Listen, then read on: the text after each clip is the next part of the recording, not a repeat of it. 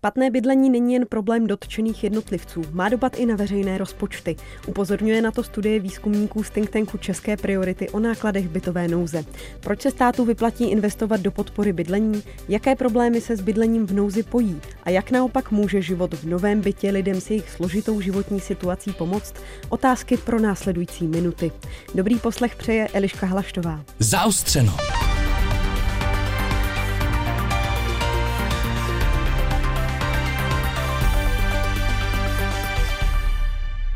Česku v posledních letech vzniká řada projektů s přístupem takzvaně Housing First neboli bydlení především a taky projekty sociálního bydlení.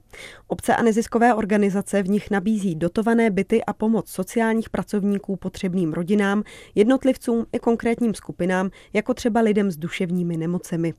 Například od roku 2019 do konce letošního března programy Housing First, které čerpaly peníze z operačního programu Evropské unie, zabydleli v Česku 270 24 domácností a v nich dohromady 705 osob.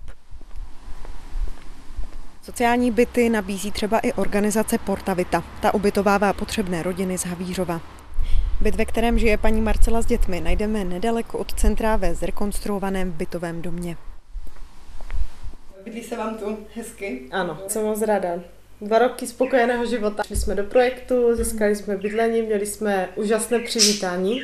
Stříhali jsme stuhu a když jsme vešli uh, sem do kuchyně, tak jsme měli vlastně přes celý pokoj natažený nápis Vítejte doma, což bylo úplně úžasné, dojemné, krásné a vlastně tak to všechno začalo. Vlastně vy jste tři, ano. vy a dvě děti, dva chlapičci, máte tady dost místa. Já myslím, že ano, určitě. I děti mají vlastní pokoj. Ano, já myslím, že určitě je tam ten prostor a to zázemí velice důležité pro ten vývoj spokojený. Jak máte pocit, že to dobré kvalitní bydlení, jak je to důležité v životě člověka pro nějakou tu celkovou spokojenost? Já jsem to vždycky brala, nebo aspoň teď to beru jako odrazový mustek. Protože člověk, když má bydlení, tak už vlastně ví, že prostě má něco jistého, celkově, že vlastně může se vyspat v klidu, je čisto, sucho a má o starost méně. O to vlastně, o to víc, když má děti, tak já jsem třeba klidnější, že vím, že ty děti mají kde spát, kde bydlet a že nemůže přijít někdo a prostě jen tak mi je vzít. Bydlení jako pomyslný odrazový můstek stíživé životní situace vnímají i autoři studie o nákladech bytové nouze. Výzkumníci z think tanku České priority zkoumali, jak bytová nouze části Čechů dopadá na státní kasu a zbytek společnosti. Takzvaná bytová nouze má různé podoby, popisuje spoluautorka analýzy Lucie Zapletalová. Člověk, když se mluví o bytové nouzi nebo bezdomovectví, tak si většinou představí lidi, kteří jsou vyloženě na ulici, což je ten jako nej, nejhorší nebo nej, nej, nejtvrdší druh a nejzávažnější eh, typ bytové nouze. Ale eh, lidé v bytové nouzi jsou i jako v mnoha jiných situacích, jo? přes eh, od teda noclehára na zilových domů, kde ještě by to člověka nějak napadlo, až po situace, kdy žijí v přelidněném bydlení nebo kdy žijí v nějakém nejistém bydlení, kdy vlastně nemají, pra, nemají žádnou právní jistotu toho bydlení, nebo, nebo je to bydlení nekvalitní, že prostě nesplňuje nějaké základní standardy. Takže, takže ty druhy bytové nouze jsou různé. Podle odhadů žije v současné době v bytové nouzi kolem 150 tisíc lidí, což nese celospolečenské dopady. Česká republika jako společnost nese nějaké dopady toho problému ve výši téměř 11 miliard korun ročně. No. Samozřejmě, že jenom část z toho jsou reálné peníze, které vydáváme z rozpočtu na řešení těch eh, problémů, které jsou s bytovou nouzí spojené. Eh, to znamená ty náklady těch veřejných rozpočtů, to znamená fakt reálné, peně, reálné peněžní toky, které jako vydáváme, eh, jsme spočítali na zhruba nějakých 2,5 miliardy korun ročně. Většina výdajů veřejných rozpočtů rozpočtů spojených s bytovou nouzí se podle Zapletalové týká zdravotní péče. Člověk, který nemá stabilní bydlení, tak má většinou výrazně, nejenom, že má výrazně horší zdravotní stav, eh, což, eh, jak jsme ale říkali, není nutně eh, jako důsledkem toho, že špatně bydlí, ale důsledkem toho, že špatně bydlí, bývá to, že nemá tak kvalitní zdravotní péči, takovou tu průběžnou, jako má člověk, který je na jednom místě, má svého obvodního doktora a nějakým způsobem funguje, funguje stabilně. To znamená, že potom ti lidé často využívají vlastně dražší formy zdravotní péče, než by využívali, kdyby teda v té bytové nouzi nebyli. Pak jsou tam s tím spojené další věci takového toho typu, že když člověk jde kvůli něčemu do nemocnice, tak ho relativně rychle mohou propustit do domácí péče. Ve chvíli, kdy nemáte domácí péči, tak vás musí v tom špitále v podstatě nechat podstatně déle a samozřejmě ta péče je dražší než, než to, když ležíte doma a jdete pak se po týdnu někam zkontrolovat. Um, což potom jako z toho plyne i to, že vlastně na ty hospitalizace jde největší část těch nákladů. Zkušenost se zhoršeným zdravím při problémech s bydlením má i paní Marcela. Do nemocnice sice kvůli svým problémům nemusela, kvalitní bydlení ale podle jejich slov ovlivnilo její fyzický i psychický stav. Mně, mně se určitě zlepšilo zdraví. Mm-hmm. I teda jako psychický stav, i to zdraví určitě. A když jsem eh, žila s přítelem bývalým, tak jsem měla mm, strašně, mi začaly z toho stresu a všeho žaludeční potíže, takže uh, jsem jako tak nějak měla bolesti a uh, nejedla jsem, tím jsem vlastně zhubla hodně. No ale potom vlastně, jo, lékaře teda jsem nevyhledávala, protože mě doma hlídal, nikam mě nepouštěl, takže jsem moc neměla ani šanci. Tam prostě jsem uh, byla taková nešťastná. Jo, a vlastně člověk uh, potom už si říká, no to už asi nikdy nebude dobré a takové už je takový, za, už je takový zaporak. No a vlastně pak se to vyřešilo všechno tím, že jsem se odstěhovala. Jak se všechno začne obracet k lepšímu, tak i vlastně ty dny jsou potom lepší, i ty myšlenky a vlastně všechno se to nazbírá a už člověk vidí všechno jinak. Na souvislost mezi dobrým zdravím a kvalitním bydlením ukázalo v roce 2018 i vyhodnocení testovacího projektu, při kterém město Brno poskytlo byty pětidesítkám rodin, které předtím vyhovující bydlení neměly. Po roce od jejich zabydlení se šance, že bude někdo z členů domácnosti muset na pohotovost, snížila dvakrát. Pravděpodobnost využití sanitky byla víc než čtyřikrát nižší a pravděpodobnost hospitalizace klesla zhruba třikrát. Jen díky zabydlení 50 rodin tak za prvních 12 měsíců nebylo potřeba 106 návštěv pohotovosti, 51 výjezdů sanitek a 39 hospitalizací. S bytovou nouzí se podle výzkumníků z think tanku České priority pojí kromě zhoršeného zdraví i další problémy a potenciální výdaje veřejných rozpočtů. Pokračuje znovu akademička Lucie Zapletalová. Další oblast, ve které k těm nákladům dochází, je na oblast náhradní péče o děti. Mm, ta náhradní péče je velmi eh, jako specificky pro každou zemi podle toho, jak funguje způsob eh, odebírání dětí do náhradní péče v případě České republiky je prostě několik eh, situací, kdy skutečně bytová nouze ve, jako zvyšuje pravděpodobnost, že dítě bude odebráno z rodiny a bude umístěno do náhradní péče. Podle toho, co nebo jak nám to bylo vysvětlováno ze strany lidí, kteří tomu opravdu rozumí, eh, tak ta chvíle, kdy bytová nouze může hrát velkou roli při odebrání dítěte, je za prvé v případě nějakých akutních problémů, kdy ty děti potom jsou brány do těch krizových zařízení anebo uh, i při běžném odebírání dětí do, teda do náhradní péče, kdy ta bytová nouze nemůže sloužit jako jediný důvod, ale ve chvíli, kdy tam jsou další důvody pro to odebrání, tak ta bytová nouze může být nějakým jazyčkem na vahách toho, jestli odebrat nebo neodebrat. Takže kdyby ta rodina stabilně bydlela, tak eh, za prvé teda by nebyly odebrány ty děti z těch krizových důvodů, to jsou první děti, které by nám zůstaly, uh, zůstaly v rodině a další děti, které by, u kterých by byla zvýšená pravděpodobnost, že zůstanou v rodině, samozřejmě to není tak, že by všechny eh, zůstaly, jsou děti, kde eh, bytová nouze je jedním z těch problémů a ty ostatní problémy nejsou závažného charakteru typu násilí v rodině nebo závislosti a tak podobně. Takže to jsou, to jsou děti, které by vlastně stabilně bydlely eh, a odebrány by nebyly a jenom by tam došlo k řešení těch dalších, těch dalších hmm. problémů. S tím, že problémy s bydlením zvyšují riziko odebrání dětí z rodiny, souhlasí i analytik platformy za bydlení Jan Klusáček, který se posledních deset let věnoval právě ústavní péči o ohrožené děti jako výzkumník organizace Lumos. Jde o paradox, protože kvůli bydlení samotnému v Česku není možné děti odebrat, vysvětluje Klusáček. Je pravdou to, že soud nemůže uznat jako odůvodněný pobyt v zařízení v dětském domově pokud eh, orgán sociálně právní ochrany dětí uvede pouze, že to je kvůli otázce bydlení. Tam je důležité to pouze kvůli otázce bydlení.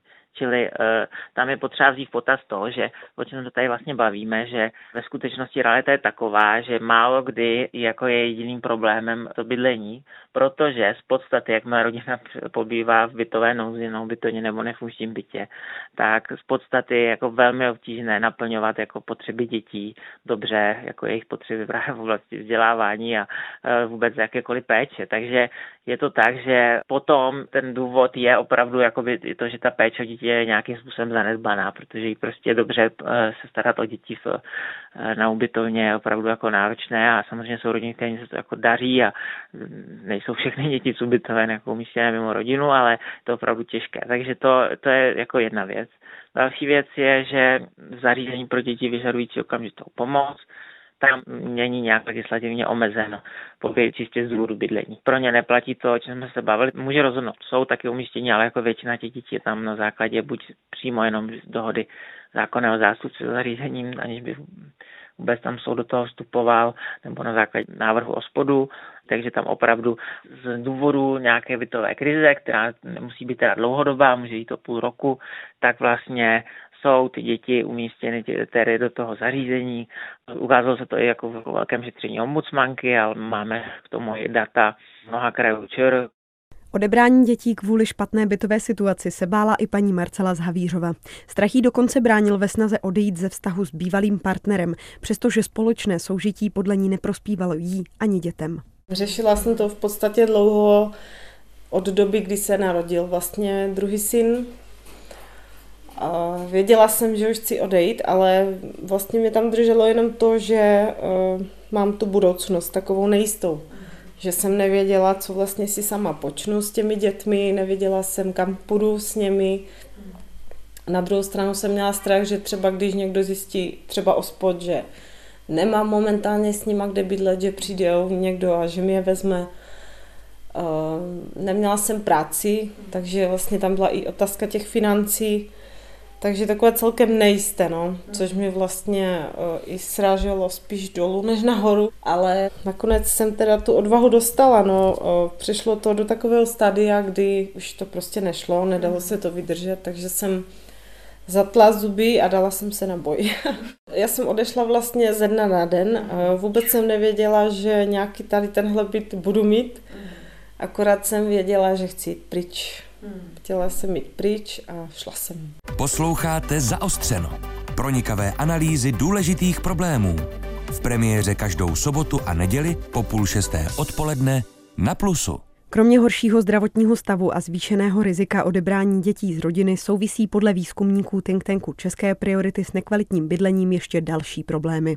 A přestože se jim nepovedlo odhadnout, jaké náklady znamenají pro společnost, nejsou zanedbatelné, protože se ve většině případů týkají dětí, vysvětluje Lucie Zapletalová protože vyrůstání v nestabilním bydlením sebou pro ty děti nese opravdu obří zátěž v mnoha hlediscích a to nejdůležitější je, um, je vzdělání těch dětí. Ve chvíli, kdy měníte dvakrát ročně školu, tak pochopitelně ten váš výkon v té škole tím bude nějakým způsobem postižen.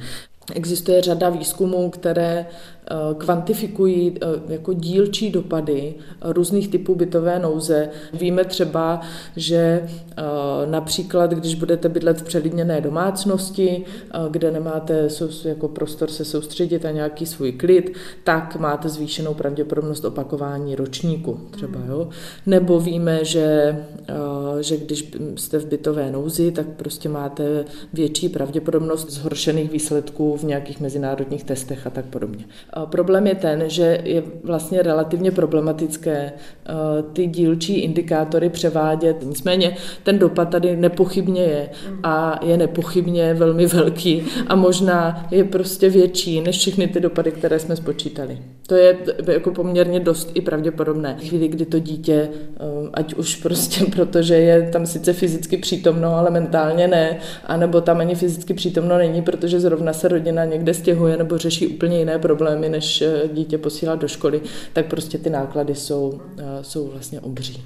Jinými slovy z toho třeba může vyplývat, že zkrátka to, co vy jste vyčíslili, může být ještě skoro násobně vyšší. Ano, my při tom vyčíslování jsme se snažili být tak konzervativní, mm. jak to jenom šlo. Je asi lepší upustit od některých neúplně jistých vyčíslení a být si jistí tím, co uvádíme a říct, ten dopad může být podstatně větší, ale tímhle jsme si relativně jistí. Nevíme tedy přesně, kolik veřejné rozpočty stojí nerovnosti ve vzdělávání způsobené bytovou nouzí, ale loňská studie společnosti PEC Research a think tanku IDEA naopak vyčíslila, jak se státu vyplatí, když žáci dokončí středoškolské vzdělání. Popsal to jeden z autorů, ekonom Václav Korbel ty žáci jsou schopni za svůj život odvést do státního rozpočtu o 2,3 až 2,8 milionů korun více. Díky tomu, že mají vyšší vzdělání, uplatní se na trhu práce, odvedou víc na daních, odvedou víc na sociálním zdravotním pojištění, nepobírají tolik sociální dávky nebo se tolik nepodílejí na kriminalitě. Zajistit doma dobré podmínky pro vzdělání dětí se snaží i paní Marcela. Rozhodně to má vliv, určitě že jenom ze svých vlastních zkušeností vím, že je to určitě, eh, že je potřeba, aby to dítě prostě mělo eh, zázemí, aby mělo svůj prostor jak na školu, tak vlastně na, na, potom na ten volný čas, aby mělo hlavně podporu rodičů a vlastně ten takový ten klid, jo, protože to je potom vlastně důležité pro zase pro psychický stav toho dítěte. Od toho se odvíjí zase eh, škola, učení, nějak, nějaké to soustředění a vlastně i takový ten chtíč prostě jít do té školy, těšit se tam, donést domů třeba hezké známky, potěšit maminku. Tak z kuchyně jdeme do dětského pokojičku. Tak tady máš prostor na úkoly a tak? To je právě pro staršího syna. Mají svůj psací stůl momentálně jeden, protože vlastně mám jenom jednoho syna školou povinného, Mladší syn má svůj zase menší stoleček, má židličky, Vlastně takže ten má prostor, starší syn má na učení prostor, na volný čas a mladší syn vlastně taky. Lucie Zapletalová z kolegy ve své studii nabízí i možnosti řešení bytové nouze. Jaké podle ní jsou? Většinou, když mluvíme o řešení bytové nouze, tak mluvíme o tom, že ty lidi někde zabydlíme, jo? že jim vlastně je umístíme do nějakého bytu, ať už je tam umístíme pomocí toho, že dostanou vyšší dávky a budou si moci dovolit zaplatit byt na soukromém trhu, nebo eh, dostanou obecní byt. Ty způsoby mohou být různé. A potom samozřejmě je rozdíl v tom, jestli zabydlíme jednu osobu, anebo jestli zabydlíme těch osob pět, protože jsou to rodiče s dětmi. A stejně tak eh, ty náklady pochopitelně. Takže když, když máme modelový případ rodiny, která má, kde jsou dva rodiče a tři děti, tak počítáme náklady na pět lidí, z nichž eh, teda tři jsou děti, takže tam počítáme i ty, které jsou specificky pro děti. Eh, počítáme tam třeba náklady na zhoršení psychického zdraví, které se u rodičů projevuje, protože ta situace je prostě extrémně stresová nebo zátěžová, zejména ve chvíli, kdy tady máte děti, takže pro jedno jednoho rodiče tam počítáme eh, zvýšenou pravděpodobnost psychického onemocnění a když to celé sečteme, tak eh, na takovouto pětičlenou rodinu se třemi dětmi eh, jako celá společnost nese náklady ve výši téměř 400 tisíc korun ročně. Mm. A i ty náklady veřejných rozpočtů, které jsou spojené s touto rodinou, tak dosahují 100 tisíc korun ročně, což je vlastně veliká částka, kterou ve chvíli, kdy budeme uvažovat o tom, jestli nám jako společnosti stojí za to problém té rodiny řešit nebo jí pomoci ho nějak řešit, eh, tak je to způsob pohledu, který jako nás může někam navést. Pokud bychom vydávali na úspěšné řešení bytové nouze takové rodiny méně než 100 tisíc ročně, veřejné rozpočty na tom ušetří. A pokud by se rodině díky pomoci povedlo zlepšit svou situaci a udržet si v budoucnu vlastní bydlení po dobu pěti let, vyplatí se podle výzkumníků na začátku z veřejných rozpočtů investovat až půl milionu korun. Pro srovnání, náklady na bydlení a sociální práci pro jednu domácnost můžou stát asi 258 tisíc za rok. Ukazují to data z hodnocení českých projektů Housing First, které letos v květnu představilo Ministerstvo práce a sociálních věcí společně s platformou pro sociální bydlení. Podle Zapletalové přitom ne každá rodina v bytové nouzi potřebuje nutně zajistit bydlení. Někdy stačí i menší a levnější pomoc Tam potom záleží na situaci té rodiny, na, na tom konkrétním řešení. Může se stát, že to je rodina, která trpí třeba jenom tím, že kvůli nějaké překážce, třeba diskriminace na trhu s bydlením, není schopna vlastně uh, na ten trh vstoupit. Jo? A je možné, že třeba když my pomůžeme uh, tuhle původní bariéru překonat, tak ta rodina už potom uh, za pomoci nějaké sociální práce bude schopna tu svoji situaci řešit, takže možná, možná jo, v situaci některých rodin ta, ta naše jako energie, kterou do toho musíme vložit, ani nebude tak veliká a té rodině to pomůže se stabilně zabydlet a vlastně potom každý rok negenerovat tyto náklady. A jaký zájem mají o data výzkumníků politici? Já si myslím, že u nás mezi politiky ta kultura toho, že chceme vycházet z nějakých eh, podložených analýz nebo z dobrých dat, není úplně valná. Takže většinou, když vzniká tenhle typ analýz, eh, tak to bývá tak, že se buď vědci nebo, eh, nebo nějaké neziskovky, tak, tak si složitě sežene data a potom se snaží s tím obcházet. Pokud vím, tak platforma se snaží jako dlouhodobě spolupracovat pracovat s politiky a takováhle analýza je prostě něco, co jim pomůže lépe argumentovat. Výsledky studie přesto část politické reprezentace uvítala. Současný ministr pro místní rozvoj Ivan Bartoš z Pirátů při jejím představení na konci loňského roku komentoval, jak si představuje úspěšnou bytovou politiku při účasti jeho strany ve vládní koalici. Zmínil potřebu opravy stavebního zákona, lepší programy pro obce, digitalizaci, ale především zákon o podpoře bydlení. Při dřívějších snahách o prosazení legislativy související s podporou bydlení se mluvilo o zákoně o sociálním bydlení. Podle Bartoše ale ale část politiků i společnosti vnímá slovo sociální v názvu jako kontroverzní. Plánuje proto nové legislativě, na které se podílí, dát název zákon o podpoře bydlení. Já bych vypíchl několik málo priorit nebo respektive věcí, které se v tom zákoně mají projevit, které vznikly tou společnou diskuzí. První důraz na prevenci. Je to otázka toho, že prevence je vždycky levnější než řešení těch následných problémů a já jsem velmi rád, že i v té práci se nám podařilo ukázat ty ekonomické závislosti, ztráty bydlení, které se pak promítají celkově i do rozpočtu České republiky těmi náklady, které to vyvolává. Za důležité Bartoš považuje taky zajištění udržitelnosti financování projektů na podporu bydlení a doprovodné sociální práce pro lidi v bytové nouzi. Letos v květnu už jeho stranická kolegyně a současná místopředsedkyně sněmovny Olga Richterová mluvila o přípravě nové legislativy. Náš jednoznačný plán je ukotvit to, aby se obcím vyplatilo pečovat o svůj bytový fond, rozvíjet ho, aby měli garantované, že budou mít nejenom peníze na rekonstrukce, výkupy bytů, ale i na tu, tam, kde to bude nutné, doprovodnou sociální práci. Určitě potřebujeme zákonnou normu, eh, teď eh, na ní pod vedením eh, ministra pro místní rozvoj a vicepremiéra pro digitalizaci Ivana Bartoše pracujeme. Současně je to v úzké spolupráci s MPSV a skutečně tím tématem je bydlení v celé šíři. Spousta lidí by myslím, velmi ocenila, kdyby obce měly bohatší bytové fondy, ať už mladé rodiny nebo seniori, kteří se třeba potřebují přestěhovat do cenově dostupné uh, menší bytové jednotky. A potom samozřejmě uh, v okamžiku, kdy dojde k nějakému životnímu průšvihu, tak je potřeba, aby obce měly nástroje, jak lidem pomoci i v tom.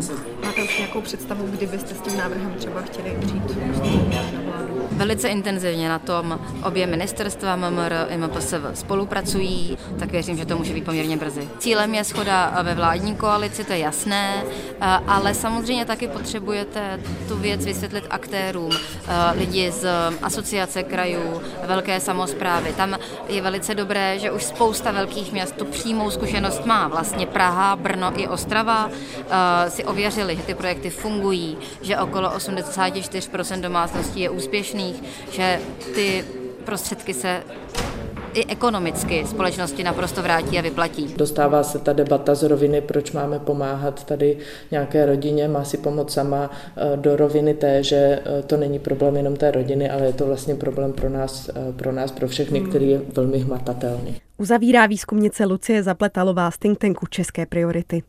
A příklad paní Marcely z Havířova a jejich dvou dětí zase ukazuje, jak to může dopadnout, když obce nebo neziskové organizace lidem v bytové nouzi nabízí slovy paní Marcely odrazový mustek do nového, lepšího života. Jsme jako v dětství hodně zažili. Hmm. Takových situací, kdy jsme neměli kde bydlet, takže teď je to určitě, ten spánek je kvalitnější, psychický stav, eh, taková ta radost ten den je jinačí a všechno je jiné.